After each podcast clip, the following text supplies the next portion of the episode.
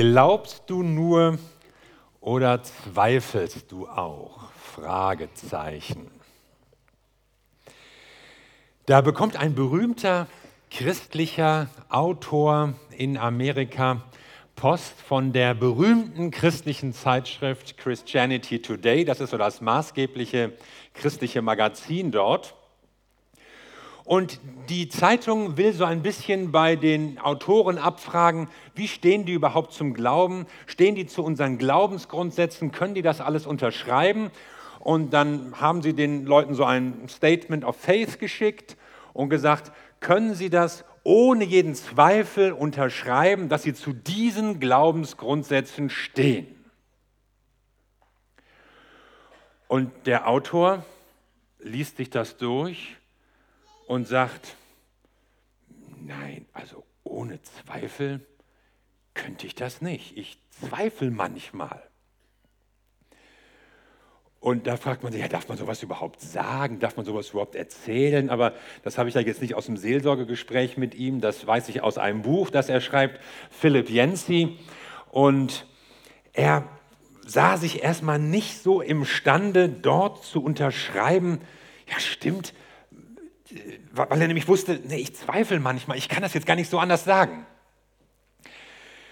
Glaube oder Zweifel. In Hebräer 11, Vers 11 steht, und Sarah, Abrahams Frau, die eigentlich unfruchtbar war, glaubte unerschütterlich an Gottes Zusage, dass sie noch ein Kind bekommen würde. Sie wusste, dass Gott alle seine Zusagen einhält. Und tatsächlich wurde sie schwanger, obwohl sie dafür schon viel zu alt war. Aber Moment mal, vom Glauben Sarahs ist ja eigentlich nirgends die Rede. Im Gegenteil, Sarah glaubte. War Sarah nicht diejenige, die gelacht hat, als die Verheißung gesagt wurde? Gott ausgelacht? War das nicht die Sarah, die gelogen hat, als sie nach dem Lachen gefragt wurde? Gott angelogen. Ich habe nicht gelacht. War das nicht die gleiche Sarah, die sich schon fast geweigert hat, mit ihrem Mann überhaupt ins Bett zu gehen, weil sie dachte, ist doch gelaufen bei uns. Bei mir läuft es nichts mehr. In dem Alter passiert nichts mehr.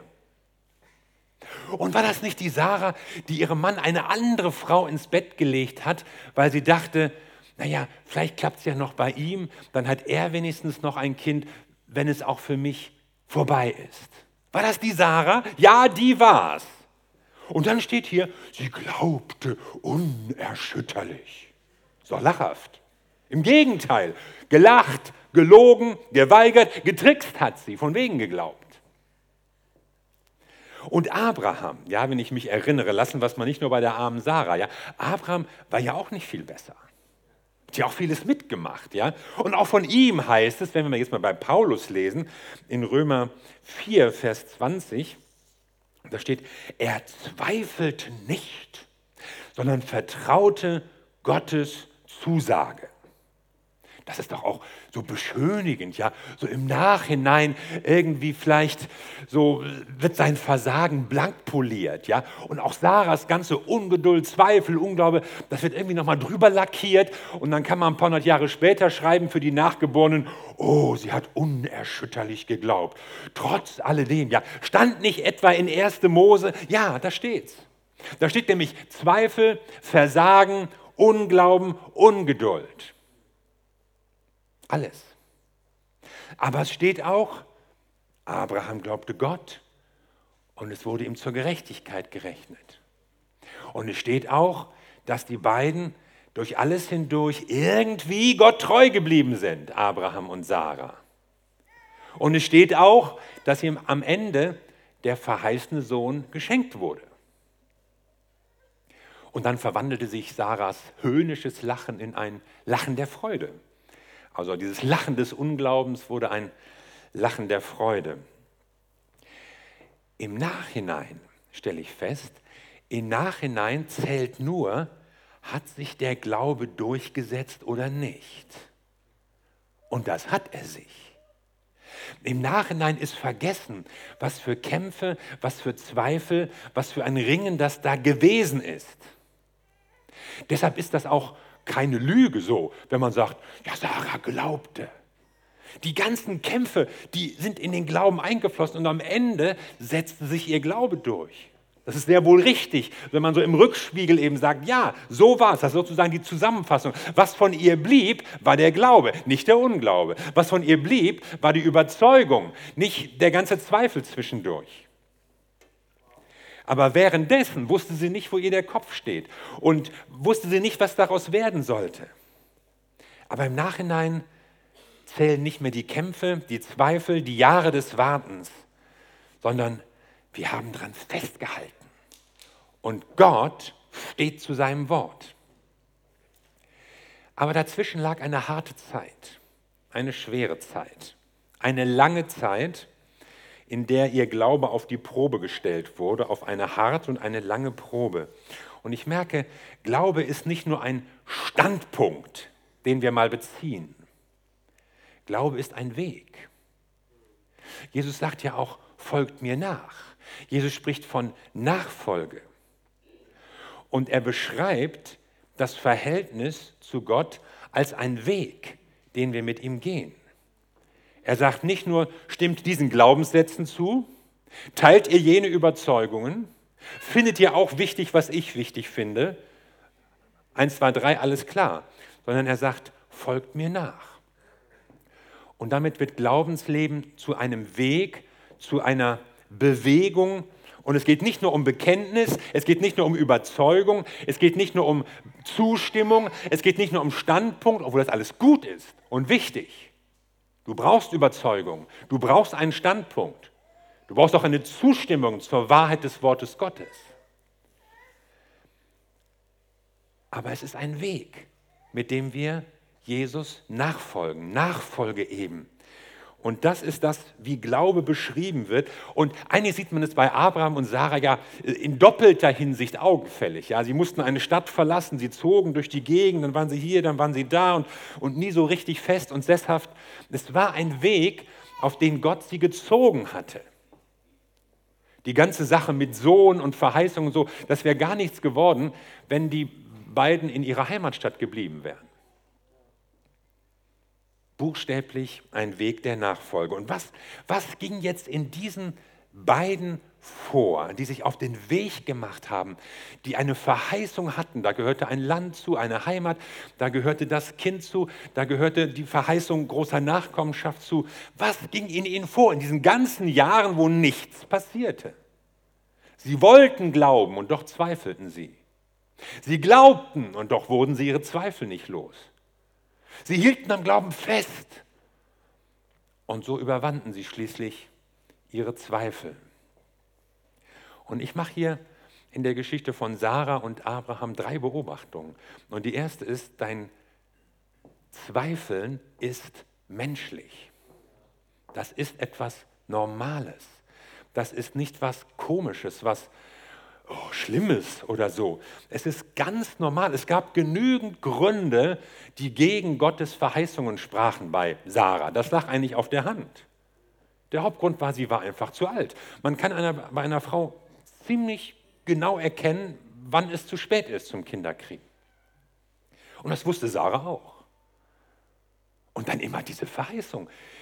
Das sprach eindeutig dagegen. Und ich weiß gar nicht, ob wir ihr da so einen Vorwurf machen sollten. Ja, wir sind ja manchmal so, wenn wir die Bibel lesen und da machen die Leute in der Bibel was falsch, dann denken wir ja immer, oh nee, unmöglich und hätte der König doch hier und oh, da wird diese Frau. Also da sind wir immer ganz gut.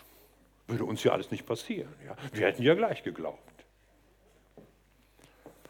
Es ist eine absolut menschliche Sache. Und das, das Wort Zweifel, das kommt ja so von der Bedeutung unterscheiden, beurteilen her. Also es geht auch darum, wir wollen natürlich Gottes Wort, Gottes Verheißungen abwägen, beurteilen. Kann das sein? Können wir uns das vorstellen? Wir wollen das kritisch hinterfragen. Das haben wir auch gelernt in Deutschland. Ja? Wir sind ja ein kritisches Volk geworden. Ja? Immer schön kritisch, höre ich meinen Deutsch-LK-Lehrer noch sagen. Ja? Herr Bergmann, immer schön kritisch bleiben. Also man muss da alles hinterfragen und, und nicht alles so hinnehmen und alles irgendwie, was nach Autorität, Tradition, Lehre, Kirche und so klingt, das ist alles schon ein bisschen suspekt. Ja, da müssen wir irgendwie, wir müssen kritisch bleiben. Es muss uns überzeugen, es muss uns einleuchten. Und wenn es das tut, dann können wir weitersehen. Ja, alles, was ich irgendwie höre, alles, was mir jemand erzählt, das muss erstmal vor den Gerichtshof meiner eigenen Vernunft gezerrt werden. Und dann treffe ich eine Entscheidung. Und dann ist es vielleicht okay oder auch nicht. Und dann kommen Gottes Verheißungen, biblische Aussagen und wir fragen uns natürlich, kann das so gewesen sein? Kann man das heute noch glauben? Wie soll das eigentlich laufen? Und so haben wir gelernt zu zweifeln und es ist ganz natürlich zu zweifeln. Und da ist ja auch der Augenschein des Offensichtlichen ist ja so erdrückend. Und das Unsichtbare, oder sagen wir es noch treffen wir, der Unsichtbare ist manchmal so fern. Und wir leben in unserer Erfahrungswelt, was wir so sehen, berechnen, wissen, mit unseren Sinnen wahrnehmen können. Unsere Vorstellungswelt, unser Wissen, ja in unserer fortgeschrittenen Wissenschaftlichkeit. Und dann kommt so eine Zusage, wie sie hier an Abraham oder Sarah erging, und das kann schon mal Zweifel auflösen. Ja, und einerseits wollen wir ja glauben, ja. Ich meine, die beiden wünschten sich ja nicht so sehr wie ein Kind. Aber andererseits, die Realität sah anders aus. Kein Kind, seit Jahren nicht, wir haben es jahrelang versucht, klappt nicht. Wo ist die Verheißung? Ja, da hat doch Gott was zu euch gesagt. Keine Ahnung, was das bedeutet. Vielleicht war das irgendwie anders gemeint. Jakobus, der Apostel, beschreibt diese Situation in seinem Brief und vergleicht das mit einer Welle. Ja, wer zweifelt, gleicht einer Meereswoge, die vom Winde getrieben und aufgepeitscht wird. Also man kann sich ja kaum etwas vorstellen, was unbeständiger ist wie eine Welle. Und so geht es uns manchmal. Ja, einerseits, andererseits, das spricht dafür, das spricht dagegen, wankelmütig, schwankend, uneins mit sich selbst. Wir wissen es manchmal selbst nicht. Und das ist ganz normal. Vielleicht fallen dir auch Situationen ein, wo du hin und her, vielleicht bist du jetzt noch drin, wo du hin und her überlegst, soll ich, soll ich nicht, ist es, ist es nicht, hat Gott oder hat Gott nicht. Dann will ich dir eine zweite Beobachtung mitteilen. Dein Zweifel ist kein Unglaube. Das ist nicht was anderes. Im Evangelium steht eine Geschichte, Markus 9, wo Jesus mit Leuten zu tun hat. Jesus kommt vom Berg und so, kommt zu irgendwelchen Leuten und da ein großer Tumult, ein großer Aufruhr und die Jünger sind auch dabei und Geschrei und so. Was ist denn hier los? Und da war ein Vater, der hatte einen Sohn, der war irgendwie krank, besessen, hatte Anfälle und sowas alles. Und ja, Jesus, ich habe ihn zu deinen Jüngern gebracht, die haben es nicht hingekriegt. Und, und Jesus wirkt schon so ein bisschen genervt. Ja, oh, ihr ungläubiges Geschlecht. Ja, das, das will ich dann auch hören. Ja, schlimm genug. Ja, man hat gebetet, man hat getan, und dann kommt Jesus und sagt sowas. Und der Vater sagt: Oh, Jesus, aber jetzt bist du da endlich und so. Kannst du was tun? Und man hört fast so einen gewissen Spott von Jesus raus. Ob ich was kann? Dem Glaubenden ist alles möglich. Also, als wollte was Jesus sagen, ihr hättet das schon längst erledigen können. Ich meine, was bemüht er mich? Und dann sagt dieser Mann, Herr, ich glaube, hilf meinem Unglauben. Also was jetzt? Hast du Glauben oder hast du Unglauben? Wenn du sagst, Herr, ich glaube, dann mach's doch. Und wenn du sagst, hilf meinem Unglauben, ja, Moment mal, wo ist dein Glaube geblieben? Und man merkt hier, Glauben, Gebet, das ist manchmal ein Ringen. Das läuft nicht immer so glatt wie wir uns das selbst wünschen, wie das vielleicht in Büchern steht, wie wir das manchmal erzählen oder gehört haben. Äh, ich meine, du kennst das auch, ja, dieses einerseits, andererseits. Du glaubst und, und, und dann kommen doch wieder Zweifel. Du glaubst natürlich als Christ, so allgemein auf jeden Fall, aber jetzt wird es konkret und oh, dann weißt du vielleicht doch nicht, oh, was da so in der Bibel steht, ich bin mir nicht sicher, mit der Auferstehung, gibt es das? Oder Wunder? Da schwimmt ein Stück Eisen übers Wasser, wird erzählt. Da sind die Leute mal, da wird ein ganzes Heer auf einmal blind, dann führt Elisa sie dahin, dann können sie wieder sehen. Also da passieren so viele Sachen, wo man denkt, kann das wirklich sein? Da liest du über die Schöpfung, oh, aber ich habe auch mal gehört und Charles Darwin gibt es auch noch und so. Und die Wiederkunft Jesu und, und die Verheißung von Heilung und was es auch sein mag. Und dir kommen manchmal Zweifel und dir fallen Dinge ein. Und du bist dir nicht sicher, ob das alles so ist. Und vielleicht fühlst du dich dann ganz mies und denkst, ja, aber jetzt ich, bin, ich noch, bin, ich noch, bin ich noch gläubig? Bin ich noch Christ? Wie denkt Jesus jetzt darüber, dass ich das und das anzweifle? Aber ich merke, Zweifel ist noch kein Unglaube. Aber manchmal lassen uns die Zweifel an uns selbst zweifeln. Aber Unglaube geht einen Schritt weiter. Der Unglaube vergisst Gottes Wort. Er lehnt es ab. Unglaube ist auch immer ungehorsam. Er hat was mit einer aktiven, einer bewussten Entscheidung zu tun. Unglaube wendet sich in eine verkehrte Richtung. Und Unglaube bindet sich auch an was anderes, an andere Götter, an Materielles, an diese Welt. Aber genau das tut dieser Vater ja nicht. Er wendet sich ja an Jesus. Er geht ja nicht irgendwie seinen eigenen Weg und denkt, bringt alles nichts. Er hat es ja sogar mit den Jüngern versucht. Er will ja gerade von Jesus Hilfe bekommen. Das ist ja gerade seine Hoffnung. Und man spürt ihm dieses Kämpfen, dieses Ringen ab, dass er sich trotz aller Zweifel und trotz aller Enttäuschungen, ja, wie lange mögen die Jünger da schon gebetet haben, trotzdem, er, er will sich auf die richtige Seite stellen. Wenn einer mir helfen kann, dann ist es Jesus. Ich bin mir nicht ganz sicher, ja, ich glaube, aber hilf meinem Unglauben, damit ich wirklich glaube. Und er ringt sich durch und sagt, Jesus, du bist meine Hoffnung, du bist meine Hilfe. Und es passiert. Dieser Mann oder dieser Junge erlebt Befreiung, erlebt Gesundheit.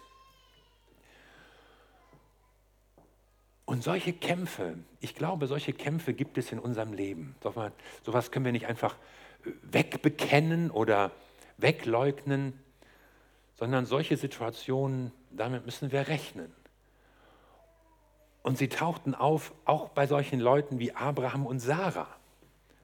Da waren auch Zweifel, da sah auch der Augenschein ganz anders auf. Es ist gelaufen. Und ich frage mich, wie lange hat Sarah diese Zuversicht durchgehalten? Wie oft mag sie ihren Mann immer noch ins Bett gelockt haben? Zum hundertsten, zum zweihundertsten, zum dreihundertsten Mal. Komm, Abi, heute Nacht wird's was. Und dann wurde es wieder nichts. Aber sie hielten fest und sie blieben dran. Und sie ließen sich nicht vom Unglauben überrumpeln. Sie haben die Flinte nicht ins Korn geworfen. Sie haben nicht gesagt, ach, weg mit dieser Verheißung. Quatsch haben wir da gehört. Wir hätten in Haran, wir hätten in Ur in Chaldea bleiben sollen. Nein, sie hielten fest. Und in diesem Kämpfen brauchen wir immer wieder diese Richtung, auch diese Entscheidung. Ja, ich zweifle, aber ich bin nicht ungläubig, ich will festhalten. Ich glaube und doch bin ich die Zweifel nicht los. Aber ich halte an meinem Gott fest. Und damit sage ich ein drittes, dein Zweifel gehört zum Glauben. Ich glaube, ich glaube, dass zu jedem Glauben Zweifel gehören, nämlich das Ringen um die Wahrheit. Glaube muss sich immer gegen den Augenschein behaupten. Glaube muss sich immer mit Gegenargumenten auseinandersetzen. Und wenn Glaube eine Beziehung ist, dann ist er vielleicht wie jede Beziehung auch mal belastet. Ja, du verstehst ja auch nicht immer, was deine Frau sagt oder, oder was die so meint oder ein Mann jetzt umgekehrt. Ja. Männer sind ja schwerer zu verstehen als Frauen. Also du, du weißt manchmal nicht, was, was will die jetzt? Was, was denkt die sich jetzt? Denkt die überhaupt? Du, du weißt es nicht. Und bei Gott geht es dir genauso. Was, was will der von mir? Was macht der jetzt mit mir hier? Sieht er nicht, wie es mir geht? Und du ringst damit, aber so ein Zweifeln ist Teil der Nachfolge, ist Teil des Glaubens, in dem wir stehen. Und wenn du dich fragst, oh, kann das mit Jesus alles stimmen? Und wie soll ich mir das alles vorstellen? Und äh, liebt er mich wirklich? Und gibt es da eine Zusage Gottes für mein Leben? Und, und ist Gott wirklich so gut? Oder ist ihm das eigentlich egal, wie es mir geht? Dann sind das Regungen, Fragen, dann ist das ein Ringen, das ist menschlich, das ist kein Unglaube und es gehört zu diesem Weg des Glaubens, den du gehst. Denn wo es absolute Sicherheit gibt, da braucht es keinen Glauben. Was du weißt, musst du nicht glauben. Was sowieso klar ist, musst du nicht vertrauen. Aber Glaube richtet sich an den unsichtbaren Gott. Und deshalb ist er immer von Zweifeln begleitet. Und Gott verzichtet auch darauf, sich und seine Wahrheiten unwiderstehlich für uns zu machen, sodass wir gar nicht anders können, sodass die Menschen gar nicht anders könnten, als zu sagen, ja, das stimmt. Sondern Gott lässt es immer bei einer Entscheidung. Und damit hat der Glaube auch immer Alternativen. Er ist nie alternativlos, so wie die Politik Angela Merkels. Ja? Da gibt es immer alternativlose Sachen. Aber, aber zum Glauben gibt es immer eine Alternative. Du, du kannst dich auch dagegen entscheiden. Du bist nicht gezwungen, das zu glauben. Gott, Gott beeindruckt dich jetzt nicht durch irgendwelche Wunder oder sonstigen Maßnahmen, dass du nur noch sagen kannst, oh, Hosianna und so alles ist klar. Sondern du entscheidest dich und könntest dich auch anders entscheiden. Und deshalb bleibt das Ring. Und dieser, dieser Philipp Jensi, den ich anfangs schon zitierte, der sagt so als ein Grund geradezu, weswegen er Gott treu ist, trotz aller Kämpfe, trotz aller Zweifel, trotz aller Fragen, die er auch hat. Er sagt, ich wäge es ab. Und ein Grund ist auch, ich habe noch nichts Vernünftigeres gefunden. Ich habe keine bessere Erklärung der Welt oder keinen besseren Weg des Lebens gefunden als den Gottes. Und ich fand das fast erschreckend, das von so einem Mann zu hören. Man denkt ja immer, oh, wer solche Bücher schreibt und solche Auflagen erzielt, das sind ja, die sind ja total überzeugt und total fest von ihrem Glauben überzeugt. Nein, er ringt, er kämpft und sagt ganz offen, also Besseres habe ich noch nicht gefunden. Deshalb, deshalb bleibe ich erstmal bei Jesus, ja, und halte daran fest. Und ich stelle einfach fest, Gott mutet uns das zu, dass unser Glaube so in den Erprobungen des Lebens, in den Fragen, in den Zweifeln sich entwickelt, Stärke gewinnt. Und ich habe mich schon manches Mal beim Lesen der Bibel und beim Leben in der Welt gefragt, Gott, warum beantwortest du manche Fragen nicht eindeutiger? Auch so in der Bibel, ja? Da bleiben ja auch Fragen offen. Zum Beispiel Hiob, ja? Hiob, da da reden die Leute 35 Kapitel lang, quatschen rum, ja, warum Gott das macht und so, ja. Und dann antwortet Gott. Und jetzt hoffst du, kommt die große Lösung. Aber Gottes Antwort, obwohl er vier Kapitel lang spricht, konzentriert sich eigentlich darauf zu sagen, hey, es gibt Sachen, die laufen bei Gott und die kannst du nicht verstehen. Ach, schönen Dank. Wir hatten doch jetzt gehofft. Aber Gott beantwortet uns nicht alles. Und es bleiben Fragen, aber Gott will uns trotzdem helfen, in dieser Beziehung zu wachsen. Und das war bei Abraham und bei Sarah der Fall. Gott liefert keine Beweise, die den Zweifel völlig ausschließen, aber er leitet uns auf diesem Weg und lässt uns gestärkt aus solchen Phasen von Zweifel hervorgehen. Vielleicht sind diese Zweifelserlebnisse sogar so eine Art Skelett, um das sich unser Glaube herumrankt, um das unser Glaube herumwächst. Denn es heißt von Abraham, sein Glaube wurde nur noch stärker. Im Rückspiegel wohlgemerkt. Und von Sarah, sie hielt unerschütterlich an der Verheißung fest. In diesem Ringen, in dem Zweifel, in dem Auf und Ab in den vielen Enttäuschungen, die sie hatten. Nein, sie hielten fest. Und am Ende zählt, dass sie festgehalten haben. Und am Ende ist ihr Glaube stärker geworden. Also der Zweifel hat letztlich die Funktion, den Sinn, dass er dich stärker macht in deinem Glauben. Dass er dich umso gewisser macht in deiner Beziehung zu Jesus. dass du eine Sicherheit, eine Gewissheit bekommst. Und dieser unerschütterliche Glaube, der bildet sich nur, wenn er auch mal erschüttert wird. Der bildet sich nur, wenn du auch mal durch Warten, durch Enttäuschung, durch Schmerz, durch Fragen hindurchgehst. Und es ist Gott nicht nur wichtig, dass du irgendwann mal da oben im Himmel ankommst, es ist ihm auch wichtig, was du unterwegs lernst und wie du im Vertrauen, im Glauben wächst und zunimmst. Und das Ziel ist, dass wir in unserer Beziehung zu Jesus wachsen, dass wir sicherer werden, dass wir in unserem Glauben Stärke gewinnen und merken, sein Wort ist unerschütterlich. Und Glaube wächst nicht nur, wenn alles toll ist. Glaube wächst eigentlich da mehr, wenn du in Schwierigkeiten steckst. Und wenn er herausgefordert ist, es ist wie ein Muskel, ja. Ein Muskel wächst nicht, wird nicht trainiert, wenn man ihn schont. Ja? Ich, ich schone meine Muskeln, damit sie nicht so strapaziert sind. Nein, du musst, die, du musst die bis zum Schmerz strapazieren, dann werden sie stark. Und vielleicht ist das bei unserem Glauben so ähnlich. Er wird erschüttert, aber dann wird er unerschütterlich. Glaubst du nur oder zweifelst du auch? Ich glaube nur. Wenn du das sagst, bist du mir suspekt.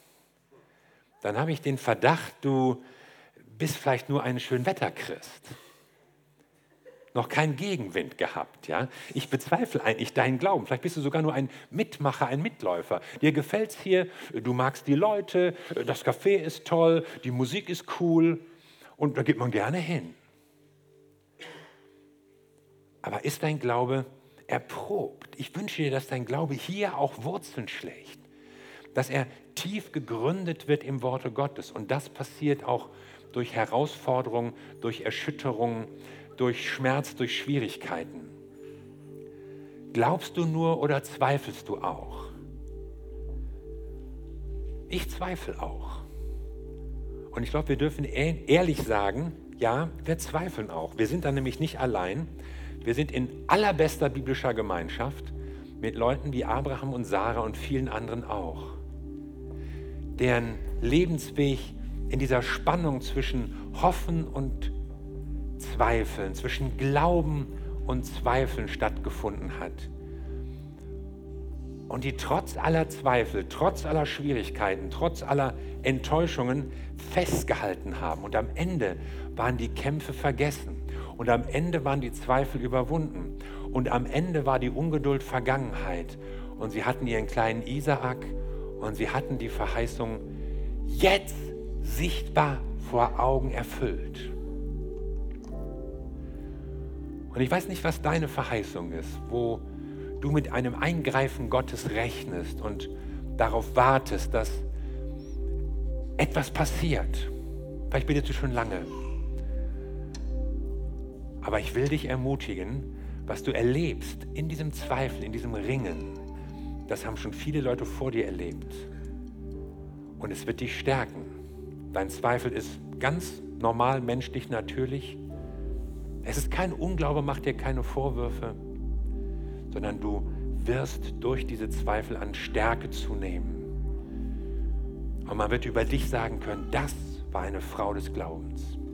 Das war ein Mann des Glaubens. Er ließ sich nicht abbringen. Er hielt durch. Er blieb Gott treu. Sie hat nicht alles verstanden, aber sie hielt an Gott fest. Und eines lerne ich aus der Bibel, am Ende wird abgerechnet. Manchmal versuchen wir so Zwischenbilanz zu ziehen und, oh, hat sich das gelohnt, dass ich Christ wurde? Nee, so toll war es nicht. Am Ende wird abgerechnet. Und der Glaube wird immer belohnt. Diese Verheißung haben wir. Und davon spricht der Hebräerbrief und sagt, wer an Gott glaubt, er wird belohnt werden. Gott wird denen, die an ihn glauben, ein Belohner sein. Und ich will dich ermutigen, dass du an Gott festhältst. Wenn du vielleicht nicht die einzelne Sache, die du auf dem Herzen hast, mehr glauben kannst, ja, ich habe mir vorgestellt, das passiert und ich habe gehofft, jenes und ich bete schon für dieses. Ich weiß nicht, ob alle Dinge so eintreffen, wie du sie hoffst, wie du sie dir wünschst.